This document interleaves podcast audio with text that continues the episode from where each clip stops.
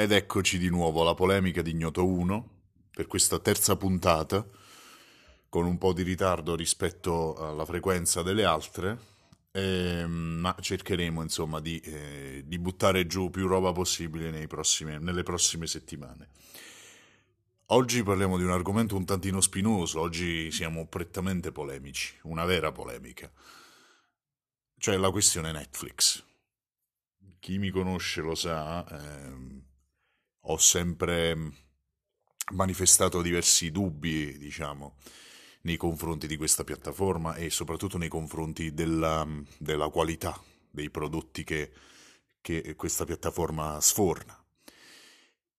E necessariamente inf- iperinflazionata, ovviamente, perché eh, portare quantità di, ma, di, di, materiali, di prodotti ehm, di continuo settimana per settimana, che siano film, che siano serie eh, autoprodotte, prodotte dalla stessa, dalla stessa Netflix o in coproduzione, ma comunque distribuite in esclusiva sulla piattaforma, ehm, è, è, importante, è fondamentale per non, eh, per non far crollare la base di utenti, per non annoiare e quindi questo va poi ad, a, a, congiungersi assieme eh, alla scelta di film, appunto, classici o meno, che non sono appunto di terze parti, che sono di, di, di proprietà di altre, eh, altre, case di produzione.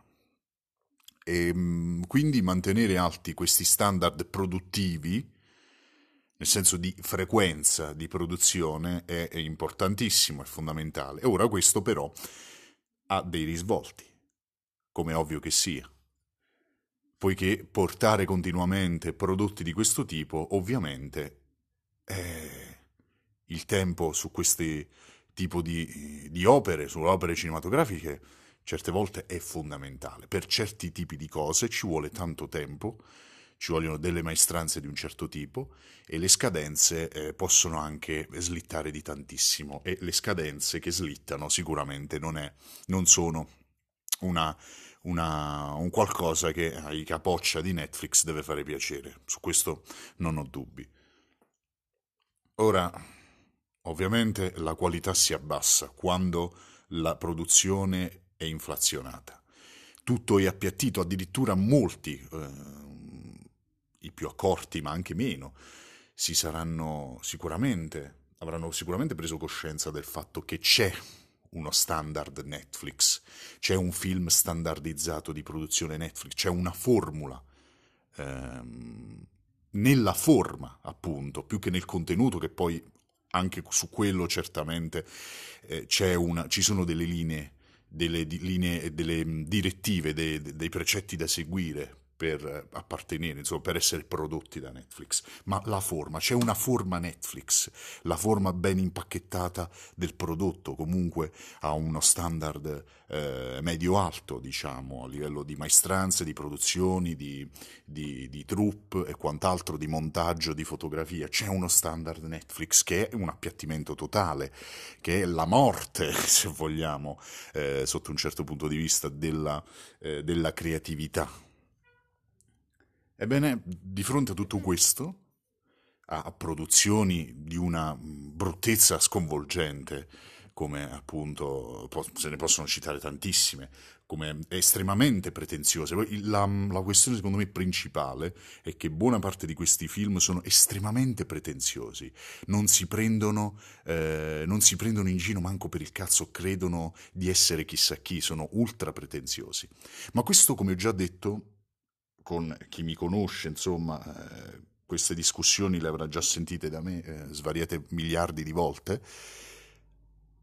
La, il problema non è del prodotto, il problema non è del regista, il problema non è dello sceneggiatore, il problema è della, dell'accoglienza del pubblico, del talebano di Netflix che eh, non ha mai guardato in, in in forza della sua ignoranza dal, certo, dal, punto di vista cinematografico, perché di ragazzini si parla, la più grande utenza di Netflix è ragazzi, gente sotto i 25 anni, ed è gente eh, che sta crescendo ora, parliamo eh, di diciassettenni, quindicenni, ma anche i ventenni, e gente che sta, appena ventenni, e gente che sta diventando adulta adesso, in questi anni.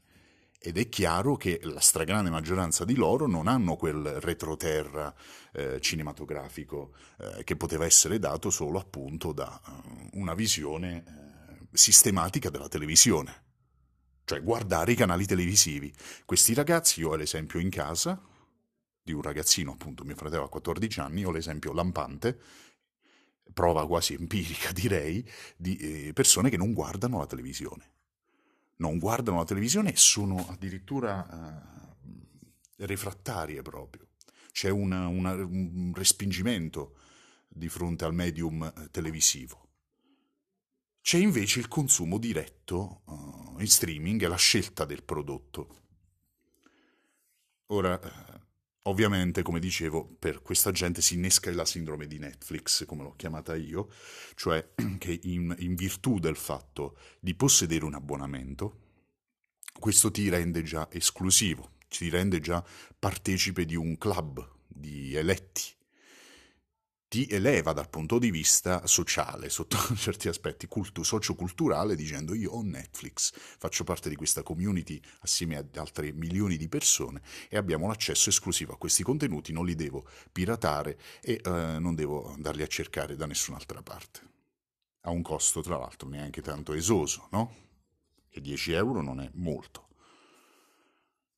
E quindi si innesca la sindrome di Netflix e in queste persone naturalmente eh, si instilla questa mh, presunzione, questa spocchia e la falsa credenza che tutto ciò che proviene da lì sia oro, cioè tutto ciò che proviene da, da Netflix è oro colato, for, proprio in virtù del fatto che si fa parte di questa, di questa community, che i prodotti che vengono fatti intercettano le, ehm, le, tutto ciò che sono gli interessi magari eh, dei giovani, soprattutto perché Netflix è una piattaforma soprattutto per i giovani, è inutile che ci stiamo qua, ci stiamo qua a prendere per il culo, è così.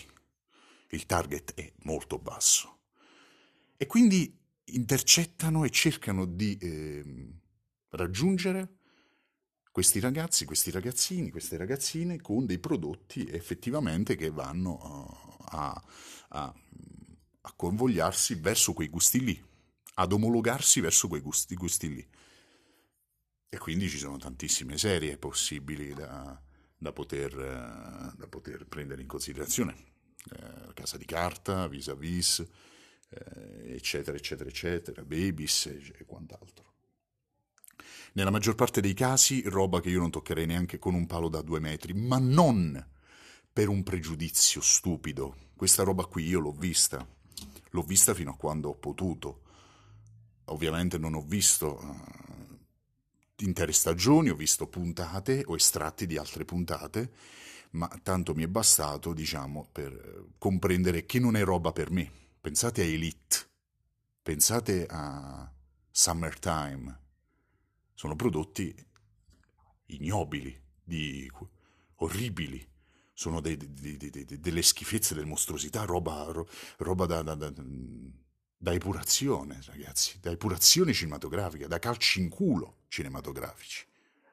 4, 400 calci in culo, direi, citando Truffaut, il film, il film di Truffaut.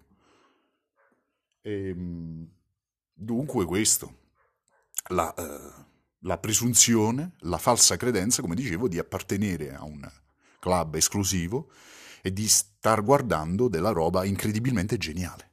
Prendete, per esempio, Il buco, questo film spagnolo, perché adesso tutto deve essere spagnolo su Netflix, non si sa perché. Eh, è un film molto ruffiano, è un film diretto e prodotto da gente che ci ha visto lungo da gente che eh, è molto paracula. È ovvio che loro hanno pescato un mucchio di idee, un po' lì, un po' qui, rimestandole assieme e creando un prodotto che possa sembrare originale ai giovani. Ai giovani originale, per i giovani è originale, ovvio. È originale perché non hanno visto i film da cui è tradito, da cui è, diciamo, è, tutto questo è stato tradotto e riconfigurato questo film prende a piene mani dal cinema bis italiano, dal cinema di genere italiano, quindi soprattutto il cannibalico, perché c'è, c'è la componente cannibalica, è fondamentale, e poi ovviamente dalla, dal contesto sociale, no? satirico, simbolico della uh, grande abbuffata di Marco Ferreri. Questo è, ragazzi. Sono per poi altre citazioni di altri film di fantascienza, un po', c'è un po' di Cube, c'è un po' di altra roba. Però insomma queste sono, le idee non sono, insomma, mm, è, diciamo che il materiale narrativo non è, eh, non è strepitoso. È un, un, afflusso di idee, un affastellamento di idee mm, vecchie, eh, anche reiterate, eh, nel tempo, che però rimestate in questo modo possono dare, diciamo, quell'allure di, eh, di genuinità, di, di nuovo, di geniale, di pionieristico, ma in realtà non è così. E tutti poi, anche se di fronte alle grida strillanti al capolavoro, molti sono accorti del finale, molti si lamentano del finale di questo film, basta andare a guardare i commenti, dicono tutti film straordinario, finale un po' così. Sono d'accordo su questo, cioè sul finale, ovviamente sul fatto che sia un film sia straordinario, no, ma ripeto, no, la colpa non è del regista, è di, insomma, di chi ha, ha, ha propiziato la, la, creazione di questo film, ma di, eh, la colpa è di quelli che l'hanno ricevuto, dei cinefili dell'internet, la colpa è dei personaggi che eh, fanno proselitismo, dei, dei talebani e del, dei, di Netflix, di questa gente qui. Eh, il finale, dicevo, è niente, è, una, è un'altra ruffianata.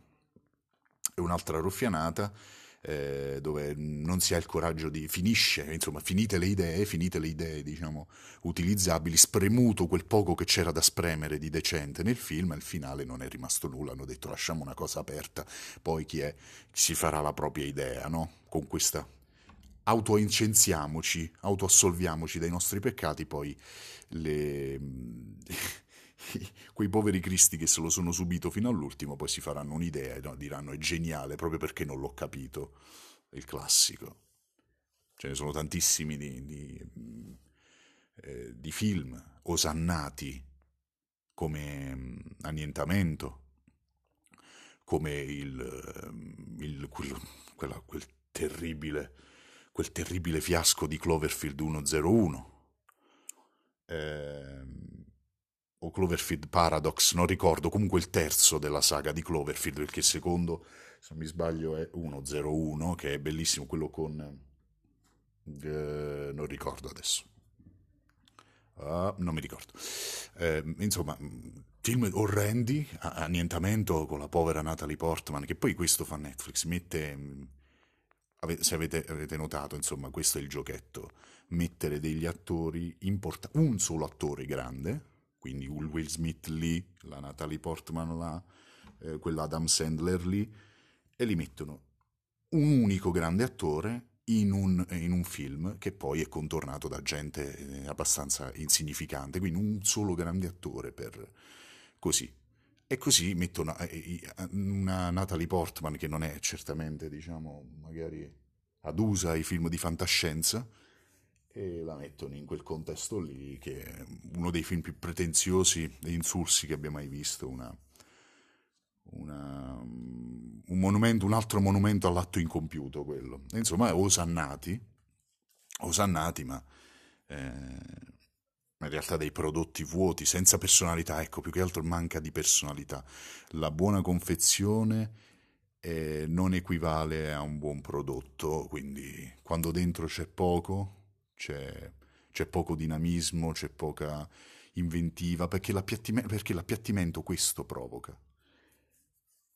Ho detto svariate volte che le uniche ancora a poter combattere a rivaleggiare alla grande sono uh, eh, HBO, naturalmente, e poche altre, le HBO sicuramente, Amazon c'ha qualche colpo di coda, ma insomma, eh, più che altro l'HBO e anche qualche prodotto italiano di Sky riesce sicuramente a dare un po' di lustro nel panorama italiano, che ovviamente non posso, posso parlare di quello estero, dato i, i, decine di, eh, di, di, di, siti insomma, streaming ehm, alla, alla, Netflix, tra cui Hulu e tanti altri, um, Stars, eccetera.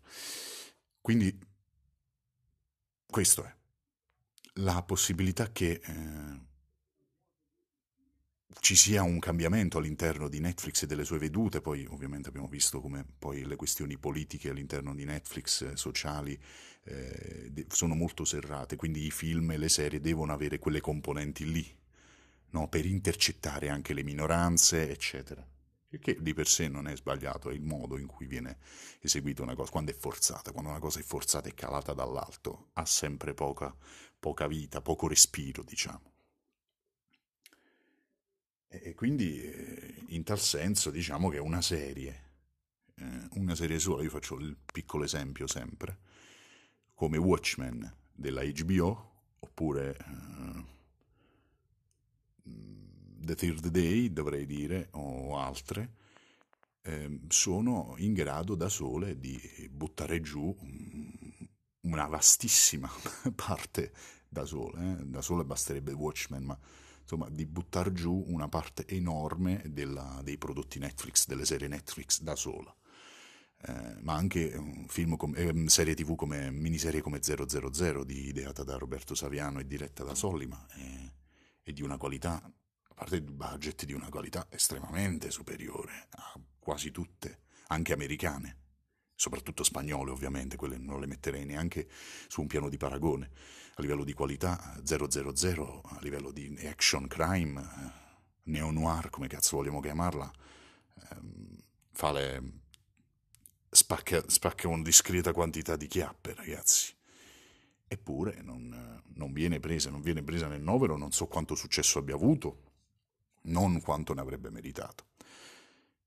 E quindi fin quando, diciamo, fin quando ci saranno uh, questo tipo di vedute e mm, questo pubblico vastissimo che poi bisogna vedere, poi ne parleremo magari in un altro episodio perché voglio continuare ad approfondire la questione Netflix.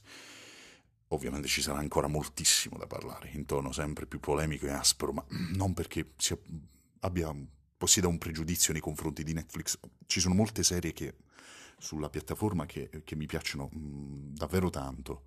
Eh, basta pensare adesso a Blood of, Zeus, Blood of Zeus, cioè Sangue di Zeus, eh, l'ultima serie animata di Netflix, molto carina, molto molto carina. O anche altre che adesso non mi vengono in mente, questo vorrà dire qualcosa, però ehm, devo dire che ci sono diversi prodotti, diverse serie che, ehm, che mi piacciono, che non, non, verso cui non ho nulla da dire e che mi appassionano ovviamente. E quindi questo rappresenta già il termine, la, il termine di ogni tipo di pregiudizio, perché se non se eh, dicessi schifo a prescindere, facessi il talebano, neanche ce l'avrei Netflix, neanche le guarderei le cose che ci sono sopra. Però è ovvio che la colpa è tutta della community, è tutta della, dei talebani, è tutta della fanbase Netflix va dove eh, si trova insomma più a suo agio e dove può intercettare maggiori consensi e maggiori visualizzazioni, è lì. E la colpa sta in quello, sta nel, nel grande pubblico, nel grande pubblico, nei, nei giovani soprattutto, ai quali serve, eh, adesso questa è una paternale da boomer, ma serve davvero eh, guardare quello da cui è tratto tutto il, l'universo cinematografico moderno, cioè i classici, non dico di guardare Quarto Potere, eh, per carità, anche se andrebbe visto, però questa ritrosia, questa essenza, essenza refrattaria verso i film degli anni Ottanta, con questa grana, verso i film degli anni Settanta. Cristo sono a colori, guardateli per Dio.